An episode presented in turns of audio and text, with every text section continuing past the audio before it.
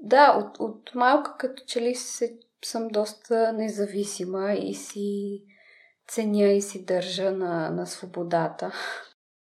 Които тези две неща, може би, м- така, ми е най-трудно да приема, че до някаква степен съм загубила, когато изгубих зрение.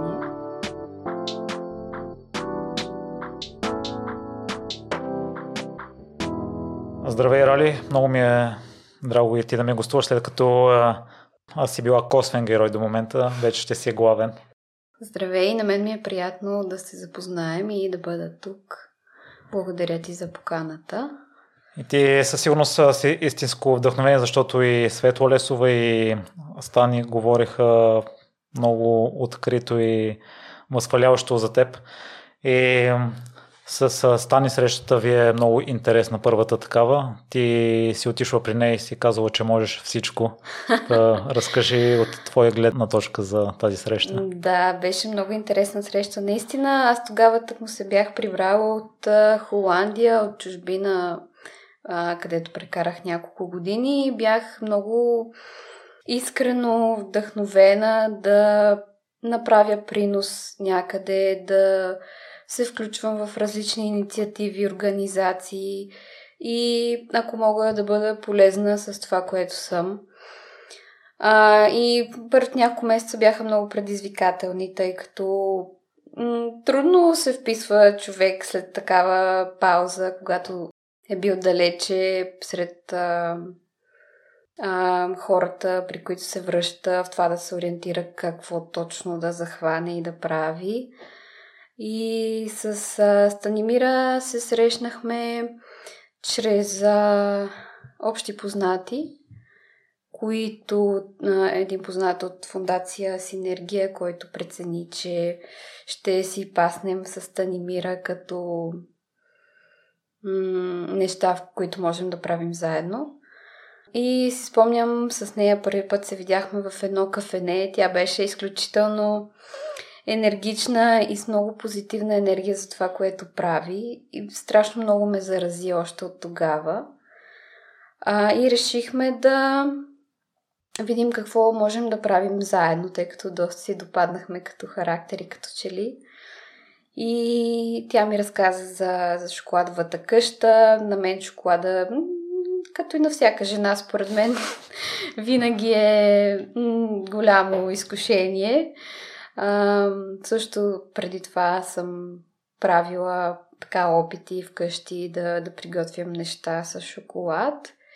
И прецених, че това е една сфера, в която ми е много интересно да се потопя по-надълбоко. А, и тя ми предложи да, да работим заедно, като първоначално не бяхме много сигурни къде точно можем да се срещнем в а, нейната дейност. А, Първоначално аз предложих да съдействам с това, че знам езици, английски особено, да прегледам сайта и тогава се занимавах, так му бях изкарала едни курсове по маркетинг, така исках да й предложа някои неща от стратегиите, които съм научила. А, но в последствие това беше една такава малко странична дейност. На мен ми беше интересно да видя какво прави тя всъщност в този лаб, нали, а, където приготвя шоколада.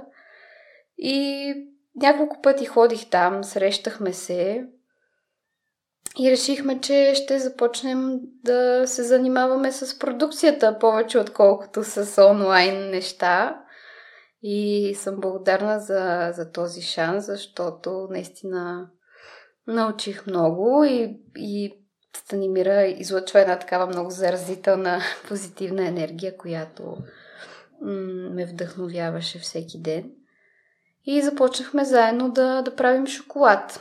Впоследствие тя така откри в мен допълнителни заложби да да съм принос а, за откриването на различни вкусове, за развиването на нестандартни вкусови комбинации, а, тъй като аз обичам да експериментирам и предлагах всякакви невъзможни неща, като а, съставки, които да вграждаме в бомбоните.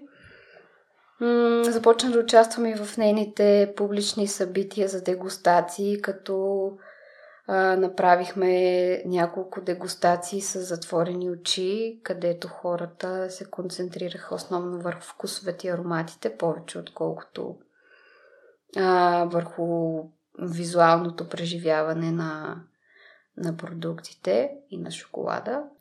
И мисля, че м- доста се харесваше тази концепция и този различен опит в а, опитването на, на шоколад. Ралият, тъй като намерили изкарала курсове за а, шоколатиер, при теб а, на усет ли? По-скоро, да. По-скоро на усет и на опитване и на м- интуиция, може би. Не съм, а, реално не съм изкарвала професионални курсове, въпреки че по едно време с а, Таня, аз я наричам Таня, а, имахме такива идеи да завърша някакъв онлайн курс а, за шоколада. Но в крайна сметка открихме, че можем да си бъдем полезни и, и без това нещо на този етап. По принцип се интересувам от такива неща, така че може би е нещо, което ще опитам да направя в бъдеще. Рали, кои са по-нестандартните подходящи комбинации? А, виждам в магазините, аз все още не съм опитвал шоколад с чили, доколкото знам. Прекрасно е. Да, това е подходящо. От а, разговор ми стане разбрах, че ти си въвела идеята за куркумата, за джинджифила. Да, такива по-индийски подправки също. Соления карамел, не мога да кажа, че съм го измислила аз. Шоколади с солен карамел има навсякъде. А, по-скоро, когато с Таня опитахме за първи път да правим солен карамел, тя беше доста така...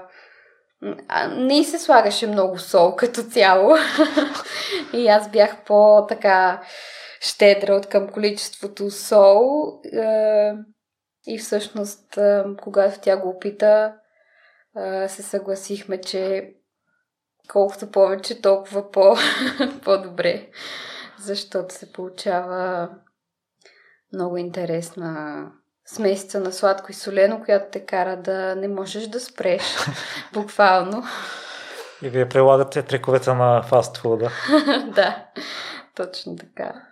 Аз, доколкото съм запознат, солта подсилва пък е вкуса на сладкото и е подходящо да слага. По-скоро те кара да не се задоволяваш нито с сладко, нито с солено. И искаш, искаш още. Ако ядеш само сладко, в някакъв момент ще ти стане байгън. Нали? Ще спреш. Ако ядеш само солено, ще искаш да пиеш вода. Но в комбинация някакси, като се съчетаят, можеш да продължаваш доста дълго. Добре да кажем и някои други подходящи комбинации, ако някой ни слуша и да. желая да допълни шоколадовия вкус. Както каза ти, куркумата върви много добре с бял шоколад и някакъв вид алкохол. Матча с шамфастък на мен ми е много любима комбинация. чили в съчетание с някакъв плод, примерно портокал, се съчетава много добре. Като цяло, ако има плодови вкусове, те се съчетават по-добре с белия шоколад, докато тъмния и млечния търпят по кремообразни добавки тип карамел или нещо алкохолно. Най-несполучливата комбинация, която си справя вкъщи? Най-несполучливата със сигурност беше трюфели с чесън. На мен изключително много ми харесаха, но на никой друг. Така че смея да твърдя, че беше провал като, като опит. Рали, какво всъщност е наложило прибирането ти в България, тъй като прочетох за теб, че имаш страст към пътуванията. Леко намекна, че си завършила в Холандия, прекарала си 4 месеца в Штатите. в Будапешта също си била. Но сега да се концентрираме само върху решението и да се върнем. След това ще се върнем по-отделно на всяко едно от изброените от мен. Да, а, то не беше много като решение. По-скоро беше естествения ход на нещата. Реално не е седял пред мен избор да седя ли там или да се върна, защото м- приключвайки обучението, естественото нещо беше да се прибера. Смисъл, там нямах работа или нещо постоянно, което да ме задържа. А основно беше разход цялото това нещо. За квартира, за такива битови неща, които връщайки се тук със сигурност доста от тях отпаднаха. И да, по, исках, исках да, да се върна, да съм си тук. Не, че не ми липсва а, средата там. И съм се връщала от време на време, съм пътувала обратно.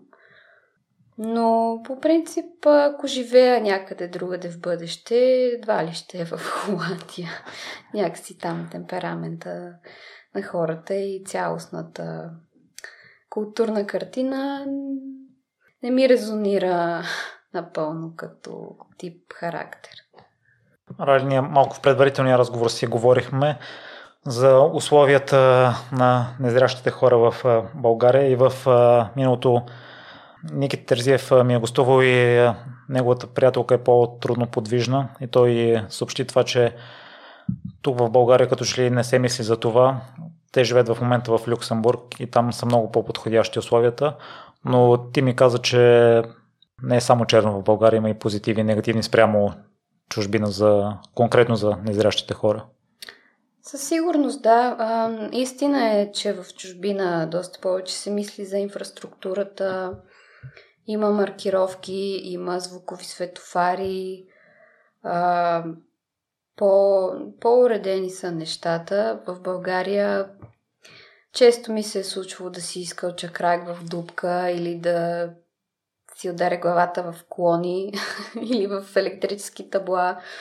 В смисъл по-хаотични са нещата. Тук не се мисли за а, това инфраструктурата да е пригодена, поне от към за незрящи хора. Разбира се, правят се подобрения. Проблема е, че те не са унифицирани, т.е. няма еднозначна маркировка. Нещо се прави, но то е по-скоро не следва никакъв стандарт и не може да бъде винаги да се разчита на, на това нещо като нещо стабилно, което винаги а, ще бъде еднакво за всяка една ситуация. От към позитиви в а, България това, че ам, не знам, забравих си мисълта. Като цяло в България хората като че ли са малко по... По-лесно е да... Не знам, на английски ми идва думата approachable. Не знам как да се изразя най-точно. А, но като че ли по-склонни са хората за диалог, за това да ги попиташ нещо, ако не знаеш и не можеш да се ориентираш. В Холандия много често ми се е случвало на оживен булевард да искам да попитам някого за посоката и просто ме подминават все едно, че не съществувам. Може би си мислят, че искам да прося или а, имам не до там почтени намерения, но ми се е случвало много често да, да ме подминават. И да, това е нещото, което бих казала, че в България го имаме като предимство. Хората сме доста по отворени да, да общуваме. Има го и обратния ефект, разбира се, че понякога хората са свръхпротективни, което също не е а, добро решение за безопасността при придвижването. Това е друга тема, доста дълга. Какво имаш предвид по това, ако ти се засяга, тъй като и аз може би бях така в началото с теб? А, не, ти се справи доста, доста бързо се адаптира към, към ситуацията. Искам да кажа, че това, че хората а, ме виждат за първи път на улицата, не значи, че аз излизам за първи път сама. И не значи, че не знам къде отивам. Или че не мога да се качвам по стълби, например. А, така че го има, особено с по-възрастните хора, този момент. А, чакай, чакай, не на там, върни се. Аз не искам да се връщам, искам да си вървя точно на там, на където съм тръгнала. Така че, да, има забавни ситуации по улиците. Да, и това е важно да го уточним, че не това, което си мислим за нас, че е най-добро или това, което си мислим, че ти искаш да направиш е това, което ти в действително искаш за себе си. Аз да. всъщност също си мисля, че и българите сме проактивни към хората с различни възможности и затруднения. Това усетил ли си го при теб някой да дойде и да прави само инициатива, да ти помогне да, в дадено? Да, да, много често. Много често. А, и това е много хубаво нещо като цяло. Че хората са забелязват другия и въпреки, че някой, понякога реагирам по-агресивно, а, ако така да се каже, те ми нарушат личното пространство по, няк... по начин, по който преценят, че не е а, подходящ. А, въпреки всичко това е хубаво, че и, идва от добро място желанието на хората да, да ти съдействат. И, Рали, при теб така се случват нещата, че губиш зрението си на 12 годишна възраст. Да, около 12. Ще разкажеш ли първо за живота ти преди това?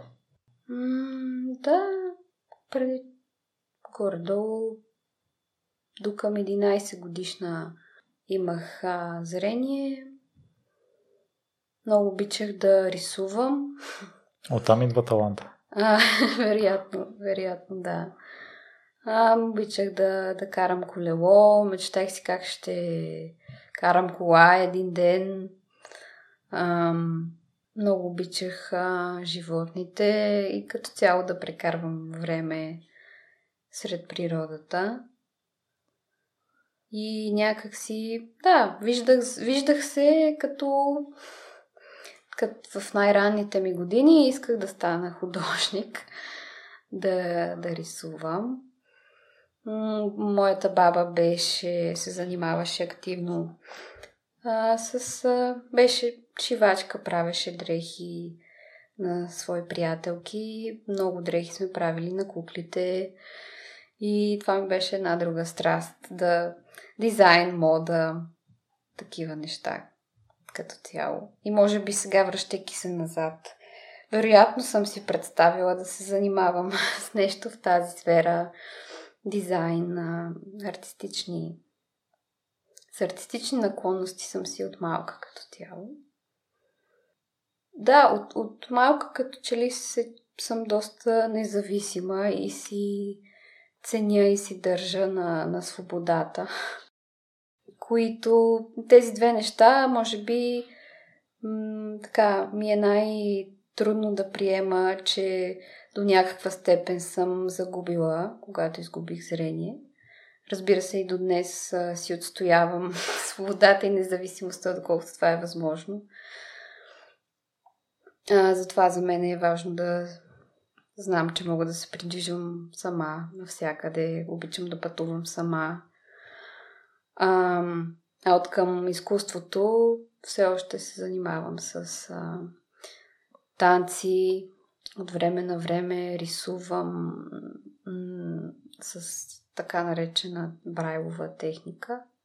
Все порядко ми се случва ден, но преди, преди се занимавах доста. Във връзка с това, че при Таня си работила именно от това дизайна ли се казва на бомбоните, с самата декорацията си я измислила? Да, всъщност Таня го измисли това и го въведе. Аз началото така не го приех много радушно, тъй като за мен беше трудно да повярвам, когато тя ми даде боички, четка и ми каза, хайде, нали, рисувай по а, молдовете за бомбоните. И а, чувствах сякаш, сякаш нямах а, изцяло контрол върху това, което правя, съответно сякаш то няма значение. Докато не хвърлих четката и не започнах да рисувам с ръце, което всъщност се оказа доста забавно. А и се оказа, че цветовете, които комбинирам, се сливат много добре и се получава наистина нещо цветно, а не просто... Аз си мислех, че като смеся няколко цвята с какаовото масло, те ще се смесят и накрая няма да си личи нито един цвят. Но се окажа, че те засъхват всъщност по формичката и после са доста отличителни. И да, това е нещото, което ме върна към тази страст. А сега, като се замислиш, смяташ ли, че си изпълнила тази цел с рисуването, въпреки че е под друга форма? Ами не напълно. В смисъл, няма, човек няма как да замести напълно нещо, което му липсва, каквото и да е то с... А... Няма как равнозначно да, да заместиш удоволствието, което получаваш от визуалното, това да видиш нещо красиво или да сътвориш нещо красиво. А, това, това нещо си, си е загубено.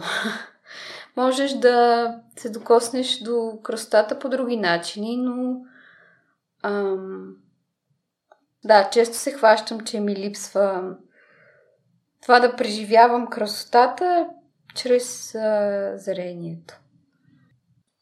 Рали, за голямо съжаление промяната е настъпила в а, живота ти.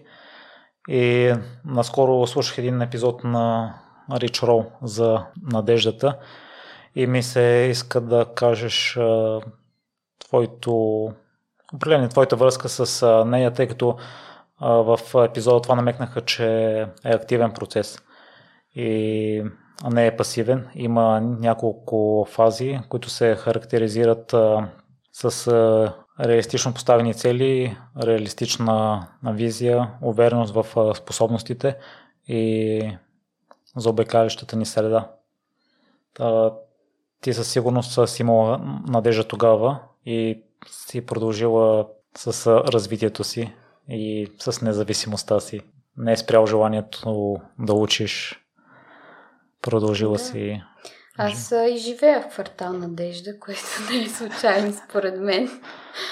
А, но да, надеждата няма как да се базира на някакво очакване, нещо да дойде отвън или да ти бъде дадено. И аз напълно мога да се съглася, че е активен процес, който включва изключително много воля от а, моя собствена страна, в случая говорейки за мен. И, и да, надеждата е нещо по-скоро, което върви на, на заден план и, както се казва, се надяваш на най-доброто. Ако мога да извлека някакво мото за себе си, то е правя каквото мога с това, което имам, пък да става каквото ще. И може би мога да разпозная в това да става каквото ще. Това е надеждата, че в крайна сметка нещата ще се случат по най-правилния начин за, за съответния момент.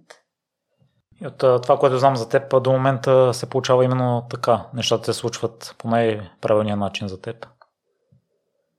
Ами не винаги. смисъл, случват се някакви неща, някои от тях са прекрасни, други от тях не мога да приема. Също времено искам да добавям още и още неща, които да, да правя или да мога. Така че е шарено.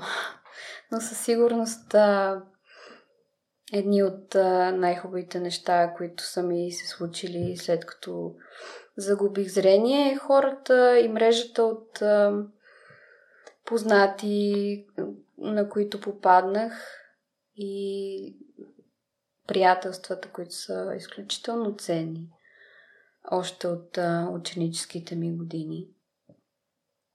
И Рали, ако искаш да преминем едно по едно през нещата, които са ти се случили. Преди няколко епизода ми гостува журналистката Пети Кертикова и тя се е занимавала с бягане, но за съжаление контузия е спрял развитието и е трябвало да смени посоката си. Отново при Ричарол слушах един доктор в момента, която е свирила на цигулка и е получила контузия в пръста, която не е позволила да продължи. И по спомен тя казваше това в епизода, че не винаги е това, което ние си мислим, че е най-подходящо за нас и това, което ние искаме да, да се занимаваме, това всъщност е пътя ни и това ще ни направи най-щастливи. И аз ти се възхищавам на желанието, с което учиш и а, се развиваш в а, сферите, които са ти интересни. И нека първо да започнем с американистиката, откъде се зароди това желание, тъй като ние сме израснали с американската култура. Mm. Имаме свързаност към нея. Ами аз нямам някаква супер романтична история около това а, какво записах да уча. Наистина и аз бях доста повлияна от американската култура, от американските филми, идеята за една силна нация, която постига или не постига, много зависи от гледната точка.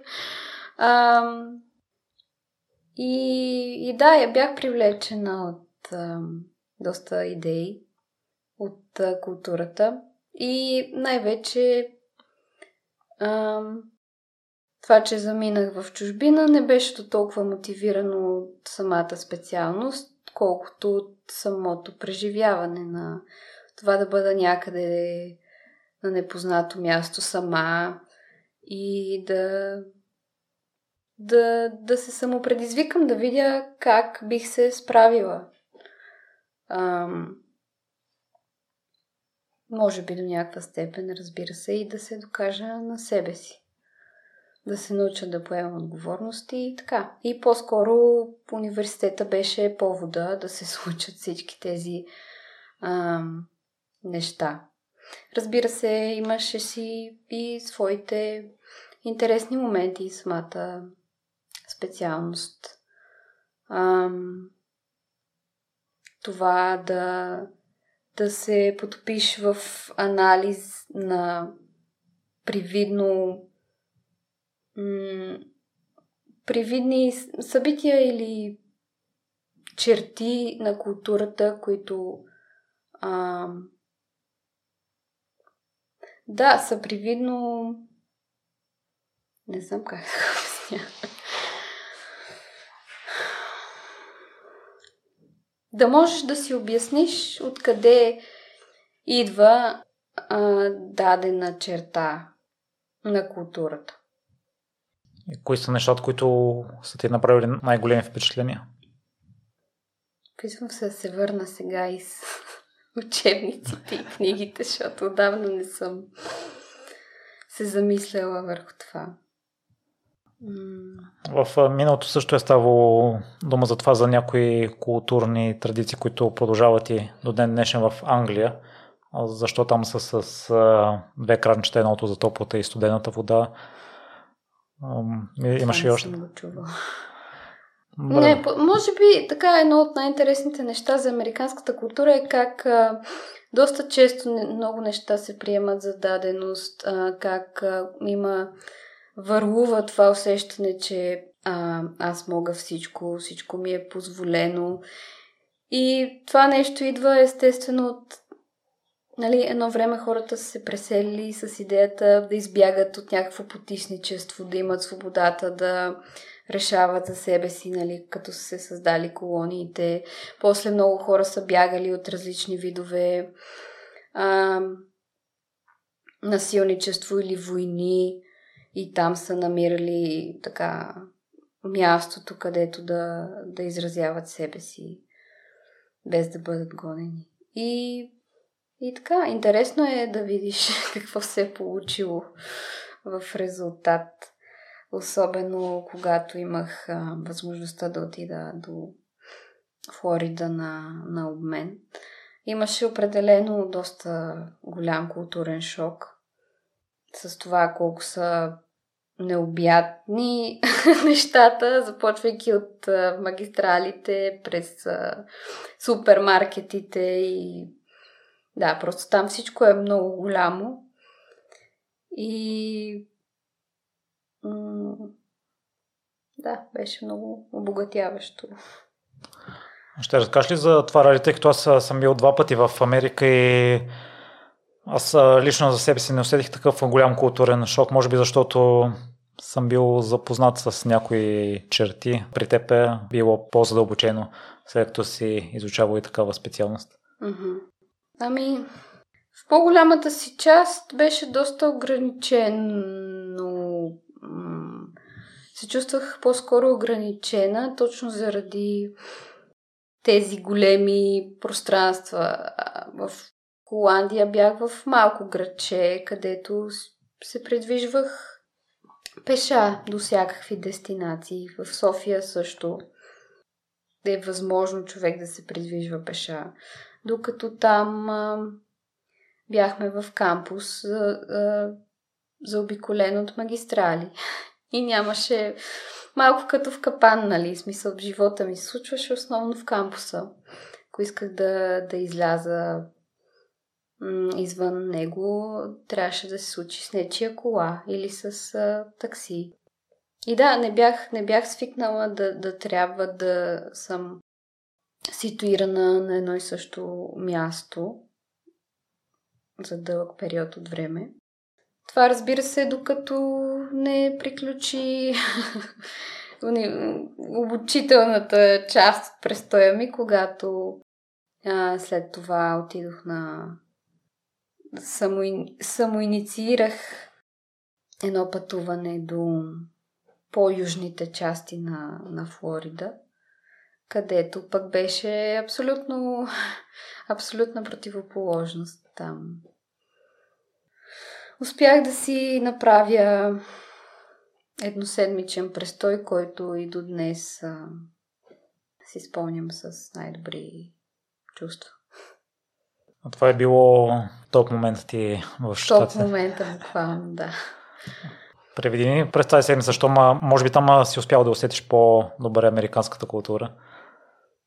Там по-скоро кубийската култура, защото а, основно влияние от, а, от Куба се усеща доста голямо.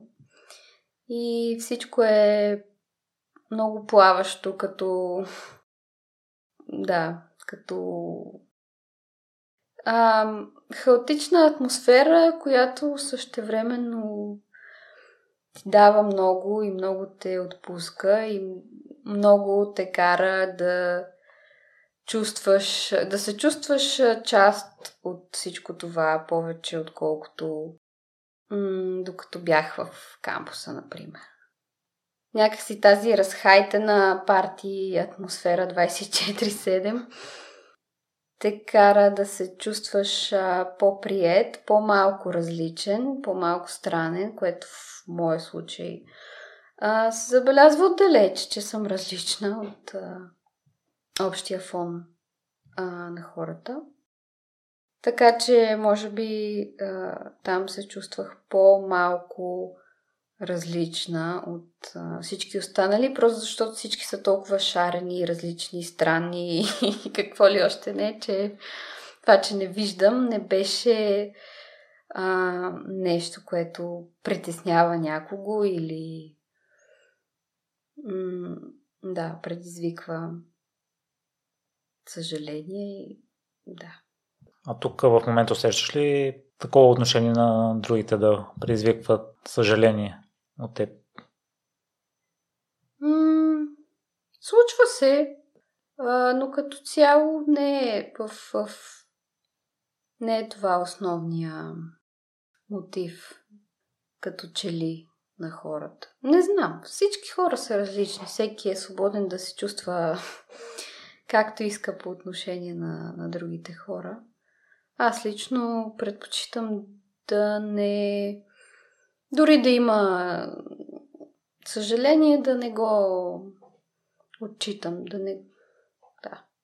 Да не го забелязвам.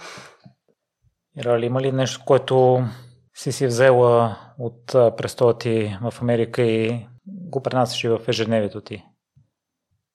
Не знам. Това беше отдавна като цяло. Добре ли да ти се променила нещо, което като урок, нещо, което ти е било полезно или да ти е подобрило увереността? Уроци от всичко може да излече човек, но така, замисляйки се, може би, че страха от непознатото трябва да бъде стимул по- повече, отколкото спирачка да, да правиш някакви неща. И може би от тогава ми остана м- настройката, че това, по което се ориентирам, какво а, е следващото нещо, с което искам да се захвана, е това, от кое ме е най-много страх, като път за развитие. Али, засегнахме за обикалящата среда. По какъв начин на твоите близки приеха първоначалното ти желание да заминеш първо за Холандия, след това и на обмен в Штатите? По спомени не са имали, нямаха особени съпротиви. Разбира се, винаги го има родителския страх, но не са ме, не са ме спирали по никакъв начин. Може би имаше в началото малко недоверие, как ще се справя, кой ще ми помага. А, но според мен бързо преодоляхме този етап. А замисляла ли си се откъде идва това желание за независимост и сама да можеш да се справиш с проблемите и постоянно да се предизвикваш и да надграждаш на това твое умение? Не знам, вероятно съвсем естествения порив да се чувствам не по-малко способна от всички други хора, което ми е постоянен стремеж да, да не се гледа на мен като някой, който поради а, състоянието си е неспособен да прави същите неща, които и другите хора. И аз до ден днешен така, като се замисля, а, аз всъщност не виждам и понякога се стряскам. Тоест, не, не се възприемам напълно като някой, който не вижда. Продължавам да искам да правя същите неща, като които бих могла да правя, ако виждах. И да, не искам а, някой да ме приема като тежест или като неспособен човек. И това предполагам, че ме тласка да, да искам да съм независима.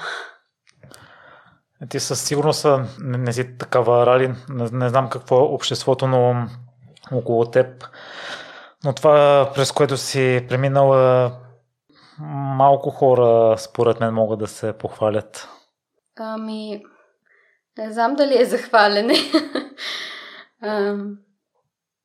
аз за себе си винаги се по-скоро фокусирам върху това какво още не съм постигнала, какво още не съм изградила в себе си като характер и като личност. Но да, може би ми липсва малко този момент на спиране и оценяване и осъзнаване на това, това което всъщност съм постигнала. И щом ти е минала такава мисъл, пък умисъл ли си се някой ден да спреш и да се насладиш на постигнатото? Не съм сигурна какво би представлявало това нещо. А, но да, определено имам нужда да поработя и върху покоя в себе си. И в такъв случай, кои са нещата, които в момента искаш да подобриш? искам да. Наистина, да, да се науча да се наслаждавам на, на, на моментите. Те са толкова много неща, че са. Да, по-скоро ми е трудно да определя някакви конкретни неща като цели. И рали след американистиката идва социалното предприемачество в Будапешта? М, това не е нещо, което е такова. Мисъл, да, това беше нещо мимоходом. Не е нещо върху което мога да говоря много. Добре ли, защо се насочи към него? Ние в предварителния разговор си говорихме, че ти си такъв тип човек, който обичаш да се развиваш на широко, а не на дълбоко. И в началото на разговора сподели, че при срещата ти Стания това те е потикнало да я задействаш за желанието да и помогнеш и да си полезна на теб и на нея. И социалното предприемачество ми се струва доста добра кауза и mm. ти си човек, който може да допринесе за нея. Да, в последствие всъщност ти си прав, че тази тема по някакъв начин ме съпътства в нещата, които правя, защото а, шоколадовата къща е социално предприятие, т.е. бизнес, но не просто за бизнеса и за това да има печалба, а за това да има принос към обществото и групи от хора, които м- имат, не че имат по-малко възможности, по-скоро които имат ам, възможности, които не винаги са разпознати. И в последствие следващата ми работа в а, тъмен ресторант Тенебрис отново същата нишка продължава със социалното предприемачество и това как а, а, а, че хора, чието недостатък. В смисъл, че недостатъка може да бъде предимство в зависимост от обстоятелствата. Тоест, когато обстоятелството светлина се промени, т.е. когато се изгаси лампата, изведнъж нещо, което се възприема като недостатък в нормални ежедневни ситуации се превръща в предимство, което всъщност е била и мотивацията на създателя на Тенебрис да назначи а, незрящи домакини в тъмното. Не защото иска да прави благотворителност, а защото действително незрящите хора са доста по-уверени в тъмното. Биха били доста по-бързо м- биха се ориентирали, отколкото който да било друг. Аз тук до някъде не съм съгласен с теб, Рали. Mm-hmm. Ти в разговора намекна, че всички хора сме различни. И това, че ти в случая си незряща, не значи, че автоматично не можеш да правиш а, нищо. И Абсолютно. съм сигурен, че можеш да готвиш много по-добре от а, голяма част от а, хората. Даже Имам познати, които въобще не могат да, да си готвят да си приготвят храна. И в миналото са ми гостували, освен Таня, различни гости, които немат на работа хора с различни възможности. Всеки един от тях е казвал, че те се справят много по-добре, отколкото самите хора, които са ми гостували, които ако се налага да работят конкретната дейност.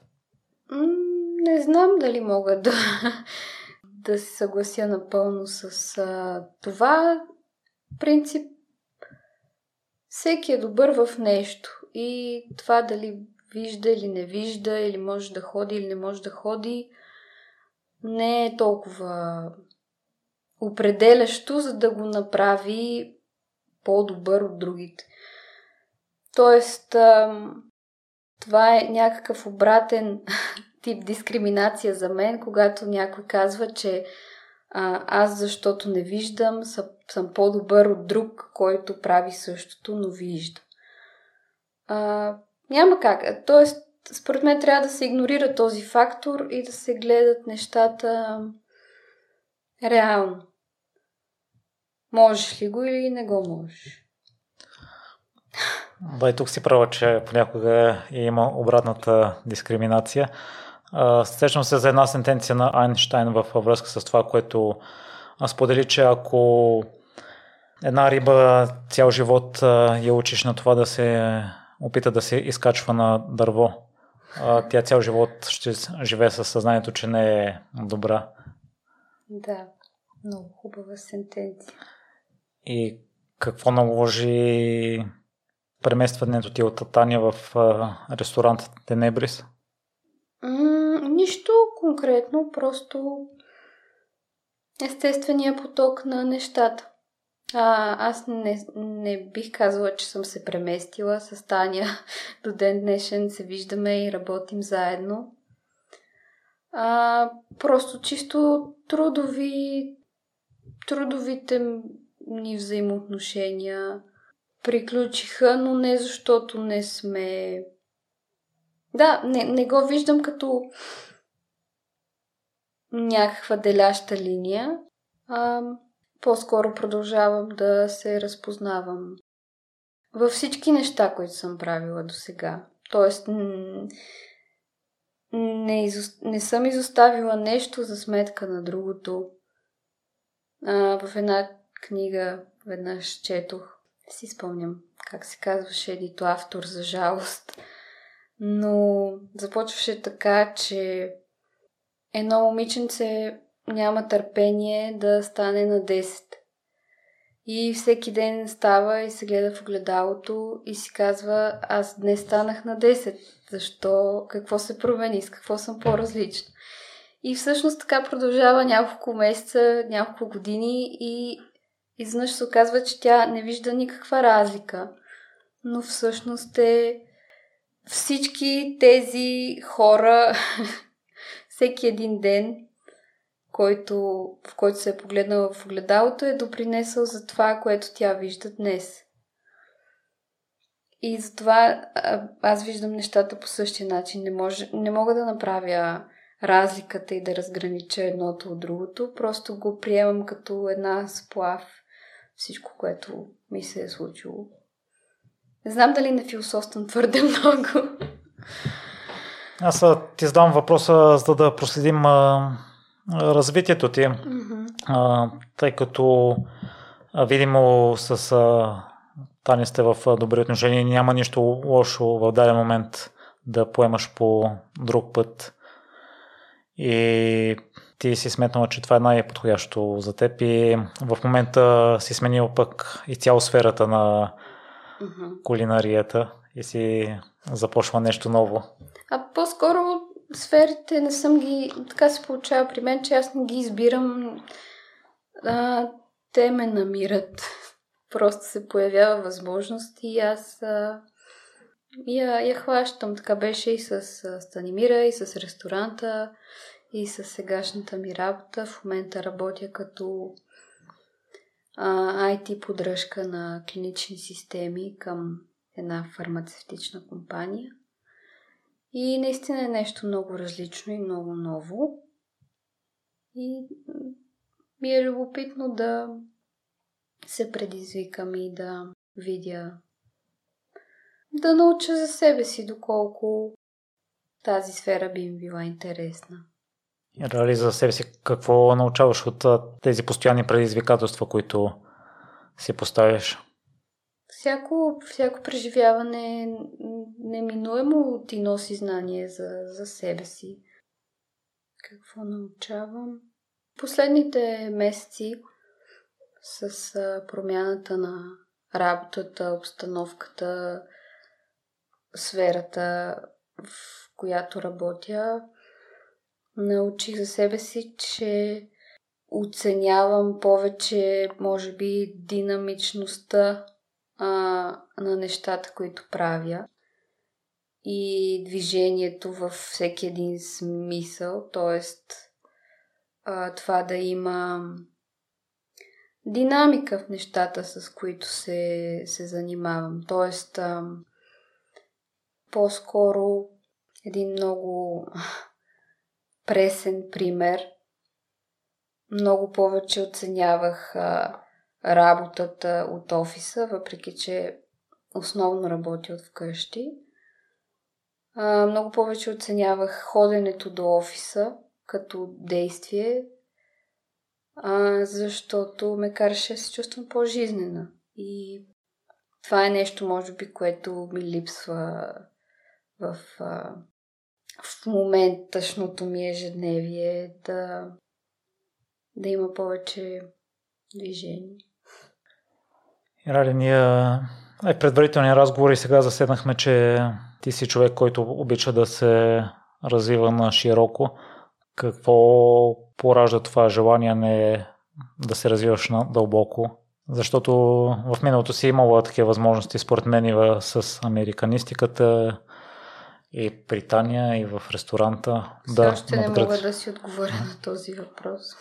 Не знам, сякаш съм... А, сякаш за мен е по-ценно да буквално да разглеждам живота, като все едно да отворя всички врати в замъка.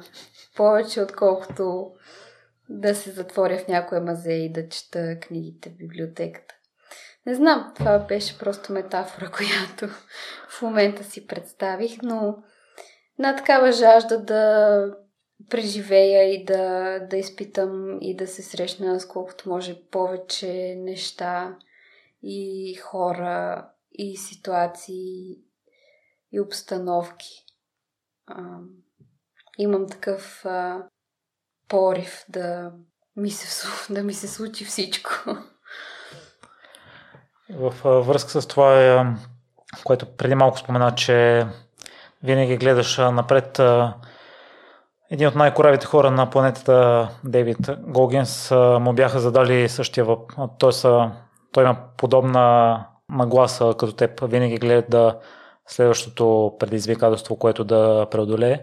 И го бяха попитали дали е щастлив заради това си свое качество и начин по който подхожда към нещата. И той отговори, че е щастлив, но никога няма да бъде удовлетворен. И при мен е подобно, подобна ситуацията. Всъщност, да, наистина щастие и удовлетворение не е едно и също. И да не кажа никога, но да, удовлетворението е нещо, което рядко ми се случва да изпитам, защото м- по-скоро вече съм се преориентирала и съм си сложила в чинията следващите неща, които трябва да, да преследвам, отколкото да, да оценя постигнатото. А Рали, тогава какво означава щастието за теб в момента?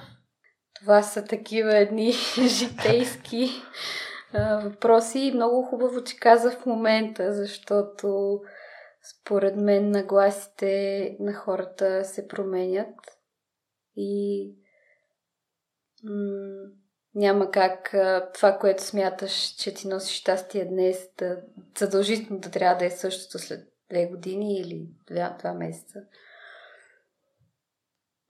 Това, което ме прави щастлива в момента и дефиницията ми за щастие, може би е да се чувстваш комфортно в собствената си кожа за, в нещата, в които правиш. Тоест да, да можеш да изразиш себе си и да бъдеш себе си без а, да се гледаш отгоре и да осъждаш сам себе си за това, което си направил или казал. Тоест да изпитваш комфорт да бъдеш себе си. Това постигнала ли си го в момента? Не. Но е нещо, следващото нещо, към което се стремя. Хареса ми това, което засегна за промяната, за нагласите и за ежедневите в връзка с новата ти позиция. В момента не си толкова активна с танците, защото сте останали на по-заден план и това според мен е също важно понякога да разберем, че някои неща изместват други и като... Да. Аз съм такъв тип монохроничен човек, т.е. ако нещо ме занимава в момента, трябва да го разгадая напълно и то ми обхваща целия, целия поглед в момента. Тоест трудно мога да се фокусирам върху повече от едно нещо, което ми представлява предизвикателство в момента. И може би заради това, покрай предизвикателството на новата ми позиция, не остава много време за други, за други дейности, което е нещо, което се опитвам в момента да, да променя, доколкото е възможно.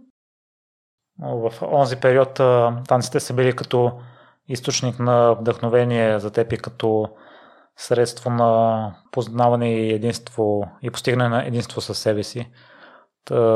Кои са нещата, които си взе от тангото и нещата, които разбра за себе си? Не знам дали искам да говоря за тангото като нещо от минало и като танците като цяло. Тоест аз все още се виждам в тази светлина. Да, до момента какво си си взела от периода, в който си била по-активна. Mm. Иначе пожелавам ти най-скоро време да се завърнеш. Защото предполагам, че като отново увеличиш посещенията, ще си друг тип човек и може би тогава други неща ще научиш за себе си. Безспорно. Ами, танците са метод да, да се свържеш с а, себе си. Не, не мога да го, да го обясня с думи. Танците са усещане, т.е. има такива теми, на които забивам, защото и аз не съм си отговорила все още. Спокойно, аз съм така. и на мен, ако някой ми задава подобни въпроси, аз съм човек, който действа обикновено и много-много не се замисля. Има, има някои преживявания, които можеш да ги прекараш през логиката и през обяснението, и други, които просто ги преживяваш и, и не можеш да изразиш с думи. Мога да, мога да си мисля за танца като усещане само докато танцувам. в, такъв, в такъв смисъл. После, постфактум, не мога да, да пресъздам а, същото усещане с думи. И Рали, преди да те пусна, а, какво мислиш, че спира хората да се отделят от ограничаващите вярвания, които те сами са си поставили за себе си или обществото е поставило върху тях, за да преследват мечтите си? Ами много фактори. Няма как да е еднозначно. Всяко едно нещо, което се впускаш да преследваш, не, не неизбежно води до някакви загуби на нещо друго, което може би цениш.